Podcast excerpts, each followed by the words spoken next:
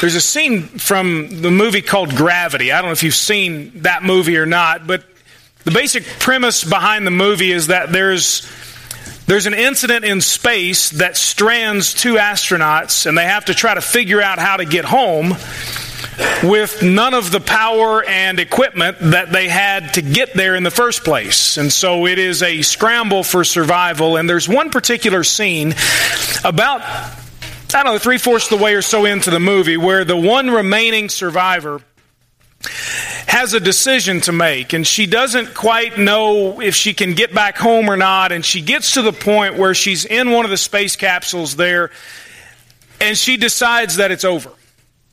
And so she turns the oxygen in the, the cabin way down, and she realizes that it's only a matter of time, with the oxygen turned way low, that the carbon dioxide that she is breathing out will eventually make her go to sleep and she will die. And so she, in this dramatic moment, just turns the oxygen down and begins the process she thinks of dying. And I think of that when it relates to life because I, I, really believe we probably, whether we want to admit it or not, get to certain times, whether you're there now or you have been there and you know what it feels like, or one day you will be there where you really have just turned off the oxygen and you figure life is over at this point, and I may have to continue on living in my body, but essentially I've turned off the oxygen. I'm just waiting to die. I'm just going to live out my days, and you know what? Because of this, or because of that, or because this has happened, because that hasn't happened, whatever it may be, maybe you're there today. You feel like you have no oxygen. You feel like there's no hope. You feel like there's no way out. This is a sermon that I hope will hit many people right where you are today. Because even as professing Bible believing Christians that we may claim to be, we have times when we feel like there's no hope, like there's no oxygen, as if we're just waiting to die. I hope this sermon will hit you if that's who you are. I hope it will hit you right where you need it most. And I don't mean to punch you in the face, I mean really to minister to you right where you are. And I hope that maybe you say, Well, I, am not really there right now. Life is okay. I hope that you'll be able to use the ideas in this sermon, the scriptures that I'll give to you, maybe to help someone else because you're surrounded by those kinds of people all the time. And I hope that maybe if you're not there, or maybe you say, Well, I don't know anybody who is, that you'll put this in your pocket, that you'll take the notes today and stick it in your Bible, and you'll pull those notes back out at a time when you feel like there's no oxygen, when you feel like giving up. Maybe you're there today and you say, What now? You say, look, don't, don't give me a pep talk today. All my friends try that. They try to pep me up. Hey, look, the sun will come up tomorrow. Everything's going to be all right. Pat me on the back. Maybe you say, don't give me a pep talk. Look, you don't know what I've done. You don't know what has happened. You don't know how I feel. And you're right. I don't. But I hope to show you this morning from the scripture a guy who was right there a guy who followed Jesus very closely and yet wound up at a point in his life where he had essentially turned off the oxygen, where he's just sort of waiting it out. He doesn't know what to do. And we'll see his story today. First scripture I want to look at this morning is John chapter 21. We're going to flip around just a little bit because we're going to highlight the life of Peter both before and after the death and resurrection of Jesus. So we're going to we're going to get a, a, big overview of his life, and we're going to do that by going to several different scriptures. Most of the scriptures you'll see there on the handout There'll be a few that I'll throw in that you may want to write down the reference on. But John chapter 21 is where we'll start this morning. So get there if you can. I'm going to look first at verse 3, and then we'll look at some other uh, verses in this particular chapter. What's happened so far, just to kind of catch you up on the story, this is right toward the end of John's gospel, and he's written the story of Jesus, and he's told about his crucifixion, he's told about his resurrection, and he, and he ties the story together with one last little episode. So this is after the resurrection. This episode takes place after Jesus had already appeared a couple of times to his disciples. They knew he was alive. But Jesus has some unfinished business with one particular disciple named Peter. And Peter is, is, for many people, their favorite disciple. I think he's the one, for many of us, we relate to him. He's, he's portrayed in the Gospels as being very human and very flawed. And maybe that's why we like him so much, because we know we're very human. And in many cases, we're very flawed. Verse 3 of chapter 21 gives us an indication of the mindset that Peter had and that many of the disciples had uh, as the Gospel of John rounds sort of closed. Peter says this look at it in verse 3. He says, I'm going fishing.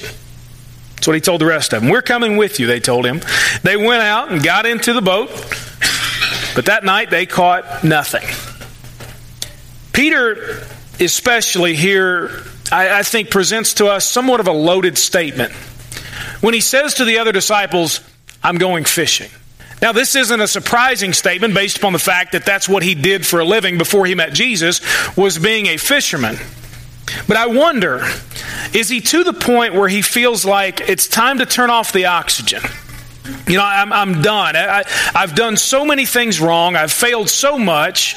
I, I, there's no hope for me. Look at all I've done. Look at all I haven't done. Look at what has happened. Now, I'll be honest with you. When I study this, this passage of Scripture, this story of Peter and Jesus here at the end of John, the commentators, the, the guys who write about this stuff, are really all over the place when they try to speculate on what's Peter's motivation for going fishing.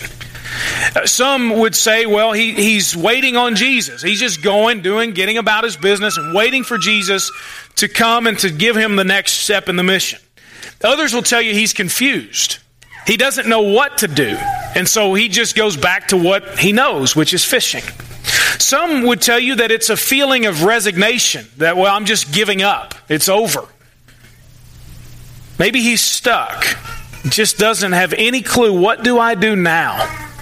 I know Jesus is alive, but you know, the last interaction I had with him wasn't good, and we'll see that in a minute. And I'm not sure what I need to do. Maybe there's a lot of regret. Now, Jesus told him that he would be a fisher of men. So he says, Well, you know what? That hadn't worked out. I guess I'll just go back to fishing. That's what I know. Maybe he just doesn't know what's going on. He's scared when Jesus will come face to face with him. What's he going to say? Because as we'll see, Peter's got a lot of stuff stacked against him here. Based upon what's already happened, it seems as if Peter's mind is just all over the place. Maybe he's experiencing all of those things. But for whatever reason, he says, I'm going fishing. I'm going to go back to what I know. I'm going out on the lake. And it's interesting, it says in verse 3, they caught nothing that night, which kind of seems fitting for the way Peter must have been feeling at the time. You ever had insult to injury? You say, nothing's gone right. I'm just going to go back to what I know. And even that doesn't work out. Peter says, I'm going fishing, and nothing is what they catch. And then the verses tell us, as the story goes on, that Jesus showed up in the morning. And he performs a miracle, this huge catch of fish, and they finally recognize that it's him. And Peter has a face to face meeting with Jesus by a fire sitting there on the lake shore. And it's in that meeting that Peter got the point that Jesus wanted to make right here as John ties up his gospel. That Peter, life isn't over. I'm alive, Jesus would indicate to him. And so, as a result of that, it's time to move forward. It's time to live. Let me tell you this if you listen today, you just might hear the same message from Jesus that life's not over that he truly is alive and it's time for us to move forward. Let's look real quick at this conversation in which Jesus restores, the Bible tells us, restores Peter to full on status. I've got a mission for you. It's time to get going. Look at verse 15 of the same chapter. When they had eaten breakfast, Jesus asked Simon Peter, Simon, son of John, do you love me more than these? Yes, Lord, he said to him. You know that I love you. Feed my lambs, he told him. A second time he asked him, Simon, son of John, do you love me? Yes, Lord. He said to him, You know that I love you. Shepherd my sheep, he told him. He asked him the third time, Simon, son of John, do you love me? Peter was grieved that he asked him the third time, Do you love me? And he said, Lord, you know everything. You know that I love you. Feed my sheep, Jesus said. And in verse 18, I assure you, when you were young, you you would tie your belt and walk wherever you wanted. But when you grow old, you will stretch out your hands, and someone else will tie you and carry you where you don't want to go. He said this to signify by what kind of death he would glorify God. And after saying this, he told him, Follow me. Three times, Peter, do you love me? Three times, Yes, Lord, I do. Three times, Peter, it's time to move forward in obedience. I've got something for you. Shepherd my sheep, feed my sheep. And finally, he says, Follow me. Uh, this little episode here, I think, gains more tremendous power when we consider all that had happened between Jesus and Peter in the past. Because it's far more than a pep talk. This isn't Jesus coming to him and say, Look, man, I know you're having a bad day. I know you didn't catch anything all night, but I got something good for you. Just pick yourself up and get going. That's not what Jesus is talking about. What he's doing is telling him, Peter, look, I know you feel as if that your life has been useless to this point, that you have nothing left to live for, that it is all lost, that everything you've done and everything has happened has conspired to get you to the point where you want to give up. But Peter, let me tell you, life is not over. And Jesus sends him out, not just with a great mission, but with a new perspective on life, a resurrection perspective on life. I want to do something this morning before I move on to the rest of the sermon. I, I want to give you the chance to, to spend just a moment with the Lord. And normally we pray at the end of the sermon. I'll just tell you, when I say amen a second, it's not over, okay? I got more. Good, bad, or otherwise, I got more, okay? But I, I, I want to I want to spend just a moment because when you look at this scripture, when you see what Peter was dealing with, when we talk about the fact that for so many, we feel like, let me just turn off the oxygen. I, I want I, I want you to spend a moment or two in prayer and ask the Lord for the same kind of perspective that Peter was given, the same kind of, of new outlook on life, not a pep talk, but a true resurrection perspective that Peter was given based upon this interaction. And maybe that's exactly what you need this morning. And so let me ask you, if you would, to bow with me. Let's ask the Lord this morning as we look at what Peter experienced. Maybe you'd spend a moment just in silent prayer and ask God, really pour out your heart and say, Lord, I need the perspective that life isn't over, that it's not done, that I don't need to turn off the oxygen. Or maybe there's somebody in your life that you just pray very specifically for them right now. They may be here, they may not be, but spend just a moment in prayer and ask God for this life's not over perspective. Help ask him, Lord, help me to see it the way you see it.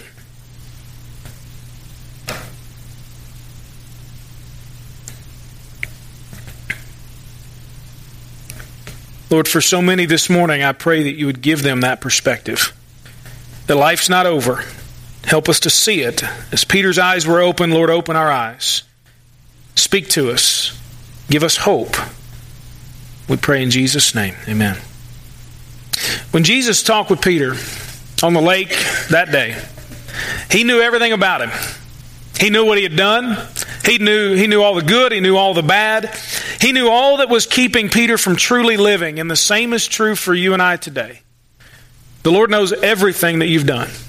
He knows what you did this morning. He'll knew, he knows what you'll do this afternoon. He knows all the good, all the bad, all the in between. He knows what's keeping you from truly living. And in the face of all of that, he told Peter, and I think the message is the same for us today Peter, life is not over. There's several things about Peter's life that he could have assumed, well, it's over because of this, it's over because of that. But Jesus said, life's not over. Let me give you four things this morning in Peter's life that I, I, think speak very clearly to us today. First of all, life's not over, not even because, Peter, of failure. Mark chapter 14, as I said, we'll flip around just a little bit. So if you want to mark a spot there in John 21, turn over to Mark chapter 14. Life's not over, not even because of failure. In Mark 14, Jesus is praying in the Garden of Gethsemane. And he took along Peter, James, and John. And he says, Guys, I need you to stand here and I need you to pray with me. I'm going to go over here. I'm going to spend time with my Father. I want you to pray as well. He knew they needed strength. They knew they needed to hear from God. And so he says, Guys, you spend time in prayer. In verse 37 of Mark 14, Jesus has gone off to pray and he comes back. And verse 37 tells us he came and found them sleeping. And he says, Look who he addresses Simon. That's Peter. Are you sleeping? He asked Peter, Couldn't you stay awake one hour? Now, this is the same guy. This is Simon Peter who said, Lord, I'm with you until the end. And he falls asleep. Jesus said, Look, just over here, you stay here. I want you to pray. And he fell asleep. He failed miserably. Peter had the best intentions. You ever been there? Lord, I'm going to do it this time. I tell you what, God, you can count on me. Put me in the game because I'm ready to go. And the Lord shows up and finds you essentially asleep. I mean, what a feeling Peter must have had when Jesus comes over and kind of kicks him and says, Are you sleeping? No, uh, no, I was just praying. Let me just give you a piece of advice. Those of you that are students, you ever fall asleep in class and a teacher walks up to you?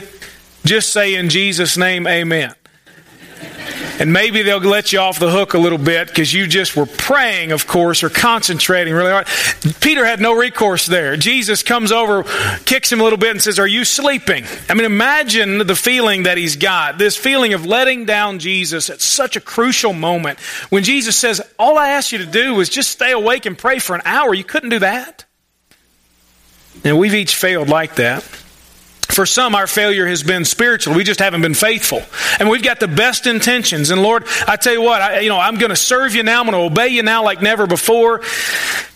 And then you drift. You just sort of float along. And instead of being a committed, following disciple of Jesus, you become more like a casual fan. Some have failed in other things. Maybe you've poured your life and your money into something and it just went under. And you failed. Or it failed. And you feel like a failure as a result. You think, well, I, you know, can't do anything. Some have lost a job. And you desperately needed that job, and now you feel like a complete failure. Some maybe even years ago or even recently. Maybe you got cut from a team, or you didn't get a promotion, or you dropped the ball at work or at home or at school or at church or wherever, and you feel like you've just failed. You know, failure can lead to a lot of things. It can lead to embarrassment. None of us like to, to fail, and some have the, the great misfortune of failing publicly. Maybe you've done that. You fail in front of people, and they know about it. It can lead to embarrassment. It can lead to settling. You know, some folks get so scared of failing again that they just settle for lower goals and oh, I'm not going to try anything now. Failure can lead to a lack of confidence. Well, I'm not really that good at that or this or whatever. You can give up, you can be pessimistic. And when Peter talked to Jesus, when Jesus talked to Peter that day on the lakeshore, he was talking to the same Peter who had failed him in the garden, and he lets him know even knowing what Peter had done to let him down, Peter, life's not over, not even because of your failure. And let me, let me tell you, hear that from God today. Maybe it's failure that comes to you and says, It's over, just turn off the oxygen. You got nothing left to give. The Lord, He's not going to use you, He doesn't want anything to do with you. You've failed too many times. And Peter shows up, Jesus rather shows up to Peter on that lake shore, knowing he had failed him, and he says, Peter, I've got something for you. Life's not over yet. So life's not over, not even because of failure. And I'll tell you the second one, it's not over even because of sin. This is the great news of the gospel of Jesus Christ, by the way. That sin, yes, a big deal. Sin, the thing that keeps us from God, but life's not over, not even because of sin, not because we can make up for our own sin, but because Jesus came and made up for it through his life, his death, and his resurrection. Peter's sin was blatant. And it was very serious, as all sin is. In Matthew chapter 26, we get the, the account of his sin. In fact, let me back up before we get to verses 69 through 75, and let me, let me read to you Matthew 26, verses 31 to 35. You may want to write down that reference. Jesus is at what we know is now the first Lord's Supper when he institutes the communion that they were to, to take later on, and as we still take to symbolize the death of Jesus. And Jesus said to them, verse 30, 31 of chapter 26, Tonight all of you will run away because of me, for it is written, I will strike the shepherd, and the sheep of the flock will be scattered. But after I have been resurrected, I will go ahead of you to Galilee. Peter told him, Even if everyone runs away because of you, I will never run away. I assure you, Jesus said to him, tonight, before the rooster crows, you will deny me three times. Even if I have to die with you, Peter told him, I will never deny you. Look at verse 69. Now, Peter was sitting outside in a courtyard. This is as Jesus is, uh, is on trial. A servant approached him and she said, You were with Jesus the Galilean too. But he denied it in front of everyone. I don't know what you're talking about. When he had gone out into the gateway, another woman saw him and told those who were, who were there, This man was with Jesus the Nazarene. And again, he denied it with an oath I don't know the man. After a little while, those standing there approached and said to Peter, You certainly were one of them, since even your accent gives you away. We know who you are, they say. Then he started to curse and to swear an oath, I don't know the man. Immediately a rooster crowed, and Peter remembered the words Jesus had spoken Before the rooster crows, you will deny me three times. And he went out and wept bitterly. Other gospel accounts tell us that Jesus and Peter made eye contact. it's the heat of the moment, the pressure's on him. He's scared to death of what his relationship with Jesus is going to cost him. And so he denies even knowing Jesus at all. It was sin. After, of course, he had told him, Look, I'll die for you. I'll never deny you. And he sins. Not just a weak moment here, not just a mistake. It was a, a sin. And the truth is that denial of Jesus is involved in all of our sin. We operate, we act as if we don't know him, or act as if we don't want to know him, or act as if what he says doesn't matter. And for Peter and for us, our sin, just like his, is often willful and blatant and repeated. It It wasn't as if he said, Well, I, am not sure, um, you know, I'm a little scared here. He did it three times. And for some of us, our sin is just like that. It's totally willful. We make an absolute conscious decision I'm going to do this. It's blatant, it's in front of everybody. We're not worried about it. And it's repeated. And Jesus, Gospels tell us looks at him, and Peter crumbles, and he goes outside and he weeps bitterly. And then in John 21, he's out fishing. no doubt there on the lake with this episode of denying Jesus ringing in his mind, the look in Jesus' eyes, the feeling of shame and regret, those words that he said, I don't know him, the swearing, the cursing, I don't know him, the echo of all of that in his own mind. And today, the truth is, some of us are out there with him on the lake. And our sins are reverberating in our minds, and our feelings of guilt and shame and regret are overwhelming us. And when Jesus talked with Peter that day on the lake, he knew and clearly remembered Peter's denial. He hadn't forgotten it. And it's clear that he was bringing it back up to some degree because three times Peter denied him, and three times Jesus said, Do you love me? Three times Jesus told him to move forward with the mission. Life's not over, Peter, he was telling him, not even because of your sin. We need to hear that today from the Lord. Because some of us have stopped, some of us have turned off the oxygen because our sin is so blatant, it's so willful, it's so repeated that we figure life is over. God doesn't want anything to do with me anymore. There's no way that He could love me or want anything to do with me. But here these references, 2 Corinthians chapter 5 tells us that whoever is in Christ is a new creation. Romans chapter 8 tells us that there's no condemnation, there's no shame for those who belong to Jesus Christ. We learn also in Romans that nothing can separate us from God's love. Nothing, not even our sin. We learn in Galatians chapter 2 that our old selves are gone. They've been crucified with Christ and we have new life in Him. We learn in 1 John chapter 1 that God is ready, He's willing, and He's certainly more than able to forgive us our sin when we confess it and give it to Him. Not even your sin means life is over. So life's not over because of failure, because of sin. And the third thing, not, on, not only is it not over because of failure and sin, but it's not over even because of tragedy. When you think of it from Peter's perspective before he saw the resurrected Jesus, John chapter 19, verse 30 is a tragedy. It says here, when Jesus had received the sour wine, he said, It is finished. Then, bowing his head, he gave up his spirit. That's the moment Jesus died. Think of it from Peter's perspective. The man who had denied Jesus, the man who had thought Jesus was going to restore the kingdom of Israel, that this was going to be a glorious time for Jesus, the Messiah, and his disciples, and now he's dead. Now, we know the rest of the story, of course. We also know what Jesus had told them, and he would rise again. But in this moment, Peter had to wonder what does this all mean?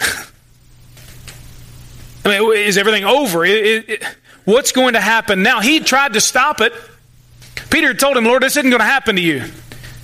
And even in the Garden of Gethsemane, Peter tried to fight against those folks who came to arrest Jesus. He tried to stop it. He told him this isn't the path that you need to take, Jesus. This was unimaginable to him. The death of the Messiah was not something he could comprehend. And at the moment it happened, I wonder what he thought.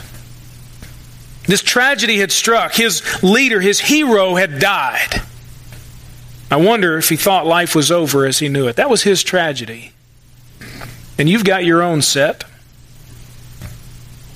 Life hasn't gone for some the way you expected or you hoped. And in some ways, it's been tragic. I mean, those dreams have died. That plan you had is no longer. The world you think, and it seems and maybe has, conspired against you.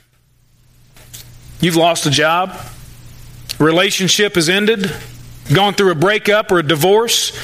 You've experienced the death of a friend or a family member. Or maybe there's tragedies in your life that nobody sees and nobody knows about, but you're dealing with those. Tragedy crushes us, as you well know, emotionally. I mean, it sends us reeling. We don't know what to do about it. We're sad, we're angry, we're, we're hopeless, we're everything in between. It challenges us spiritually. I mean, we start to ask, where in the world is God? What's He doing? And why did this happen? It even affects us physically as we deal with the stress and the lack of sleep and all of the things that come with these tragedies in our lives. And some of us here today showed up and you are spinning. I mean, you're trying to get your bearings, but the truth is that the tragedies you face, whether people know about them or not, whether they're huge or they're just big to you, you're trying to get your bearings, thinking maybe life is over, you're giving up. You're not, not wanting to, to move forward, or you're not feeling like you can.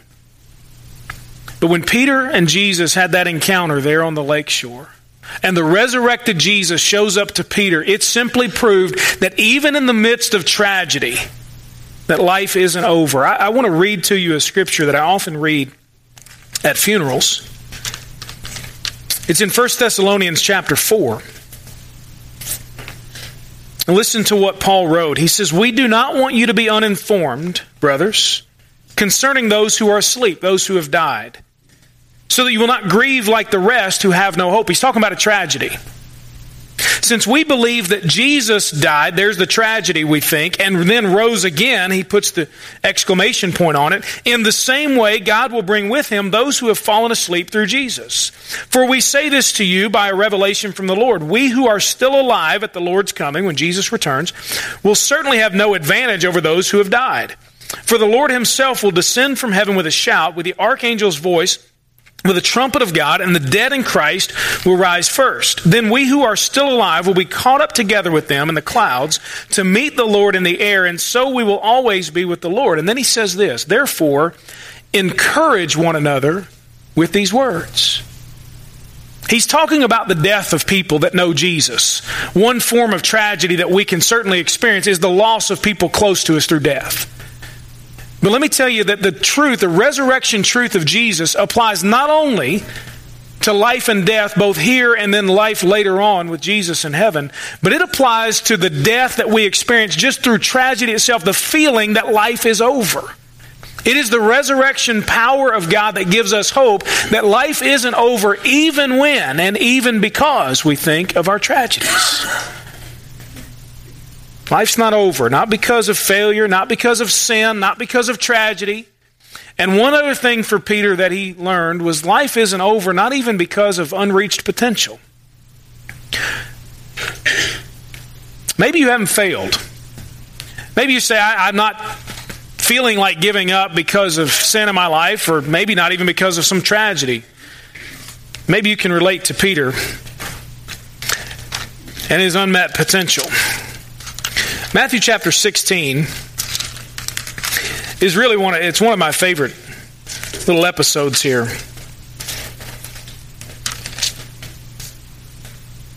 Jesus is talking to the disciples and he and he asks them, who, who are people, what, you know, what's the word on the street about me? What are people saying? Who do, who do they think that I am? You know, here I am, this, this incredible miracle worker, this teacher. Who do they say that I am? And, and, they, and they rattle off, the disciples do, several different figures. And then he asks them in verse 15, he says, But you, who do you say that I am? and guess who answers? Simon Peter. He says, You are the Messiah, the Son of the living God. Right answer, Jesus says. Simon, son of Jonah, you are blessed because flesh and blood did not reveal this to you, but my Father in heaven. and I also say that you are Peter. That means rock. And on this rock I will build my church, and the forces of Hades, the forces of hell, will not overpower it. I'll give you the keys to the kingdom of heaven, and whatever you bind on earth is already bound in heaven, and whatever you loose on earth is already loosed in heaven. I mean, this is the, the peak moment for Peter. The rock. I mean, he's a solid guy. Jesus is going to say, He says, you're going to be used in such incredible ways you can't even imagine how God is going to use you in the kingdom of God. And now look at me, Peter says. I'm going fishing. I was supposed to be this incredible guy, this great preacher, this disciple maker, this fisher of men, and I haven't caught anything all night long. I've failed. I've sinned. I've thrown it all out the window. Everything I could have been, everything I might have been, everything I hope to be is all gone. I'll never amount to anything. What I should have been and what I should have done is all over. Jesus in John chapter 21 spoke to a guy that day who was the same guy that he said, You'll be this helpful, solid, incredible, foundational guy that I'm going to use in ways that you cannot imagine. But Peter had failed since then. Peter had sinned since then. He had given up in the face of tragedy since then, and it all led to lots and lots of unreached potential.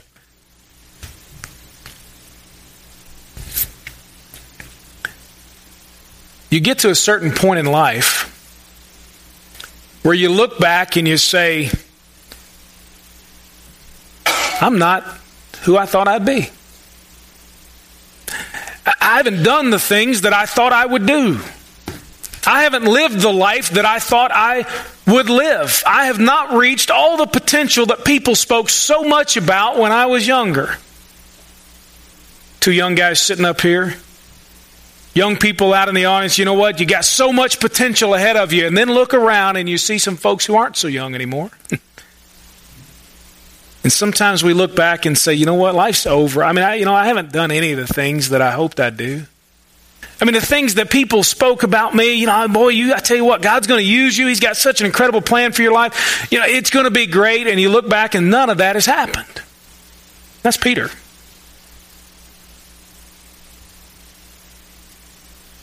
A failure, he thought.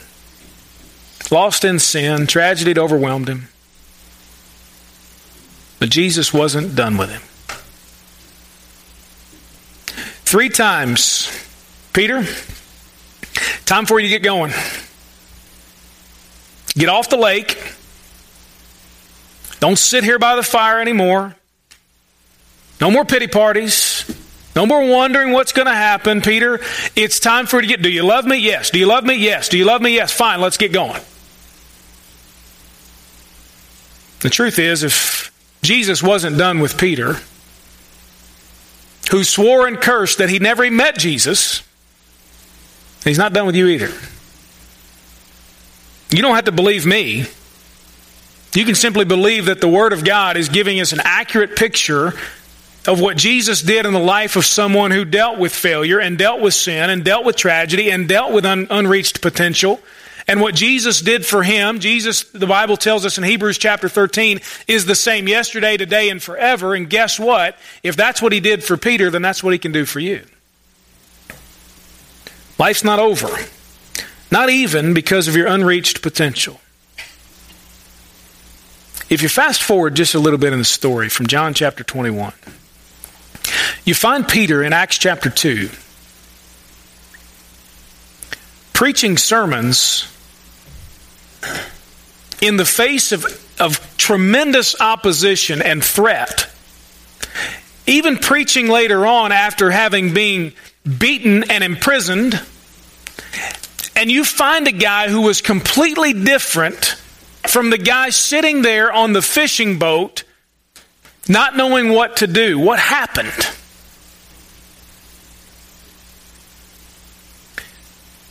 You fast forward to Acts 2 and Acts 4 and Acts 5 and on and on and on. You see Peter living as if he had never really been alive before. He's truly alive. You don't see him not knowing what to do, you see him preaching, living with the power of Jesus and loving Jesus inside and out. Peter learned a great truth, I think, through a series of events there, beginning with the time with Jesus on the lakeshore. And it's the truth that I want to pass on to you, and I want to give you really quickly as we close the, the two foundational things that Peter built his life on after that episode. But if you hear nothing else today, don't hear it from me, but hear it from God Himself. Life's not over. So live.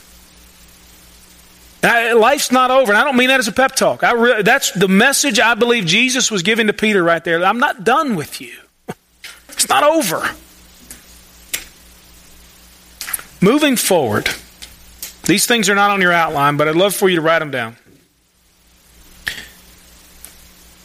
Peter was able to take that message that Jesus was giving him that day by the lake that life's not over, Peter. It's time to move forward and live the life that I've given you.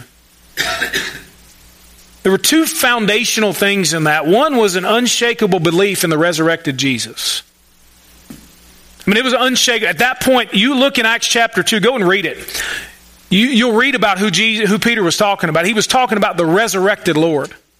He had an unshakable belief in the resurrected Lord. The gospel of Jesus is that he came and lived a perfect life that you and I could not live, that God demanded perfection, so Jesus did it for us, that a payment had to be rendered to God for sin, and Jesus was the only one who was perfect. So he's the only one who could die for all of us. The only sacrifice God would truly accept was the death of a perfect substitute. Jesus died for us.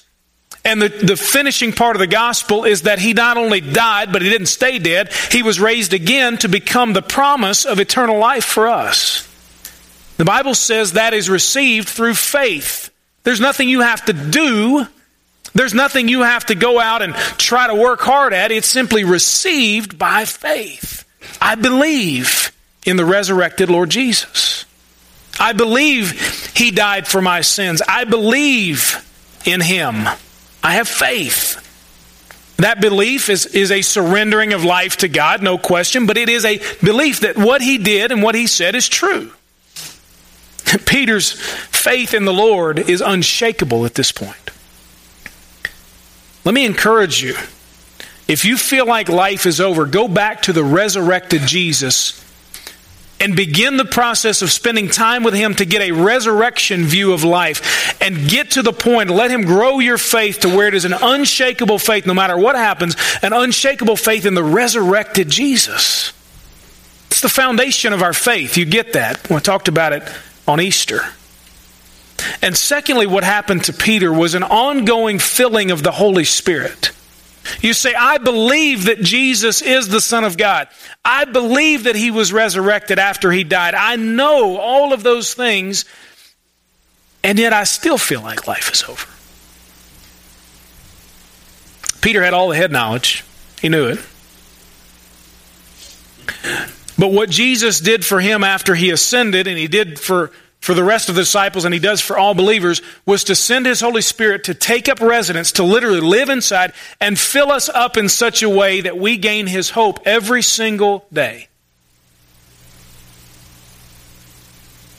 Peter's foundation, the key to his life after failure, his life after sin, his life after tragedy, his life after unreached potential was faith in the resurrected Jesus and a daily filling of the Holy Spirit. You want to live as if life is not over. You want to experience life as God has promised to those who believe in Him. And I'm not talking about a life that is no longer filled, filled with failure. I'm not, I'm not talking about a life in which you never sin. I'm not talking about a life in which there's never a tragedy or a life in which, you know what, you, sometimes you won't reach your potential. But I'm talking about life that God offers you in spite of all of those things that comes through faith in the resurrected Jesus and a daily filling of the Holy Spirit. That's what Peter experienced. That's why he was different. This week, I'd encourage you, spend some time with that truth. I don't have a four step plan for you to go out and be different today. But I can tell you this life's not over. And when you get to the point where your faith is unshakable in the resurrected Jesus, when you're asking His Holy Spirit to fill you every day, you'll realize life's not over. And you can live like Peter in spite of sin, in spite of failure, in spite of tragedy, in spite of unreached potential. You can live, truly live, like Peter did after. Let's pray together.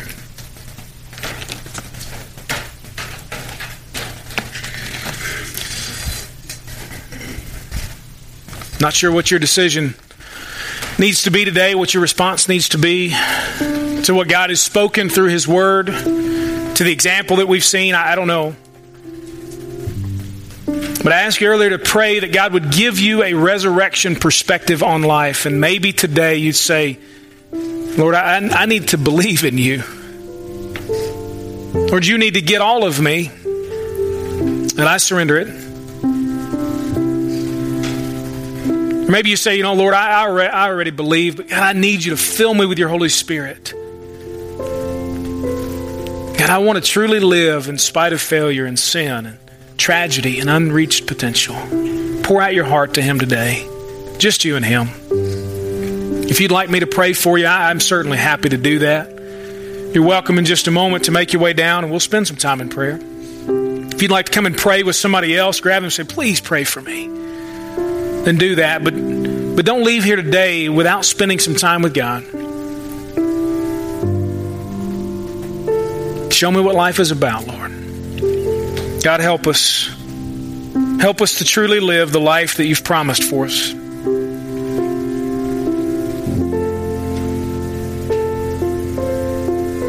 Lord, take all of us. We pray that you would exchange that as you've promised to do for all of you. Help us, Lord, to live. Thank you that life's not over, even in our failure and sin and our tragedies and our unreached potential.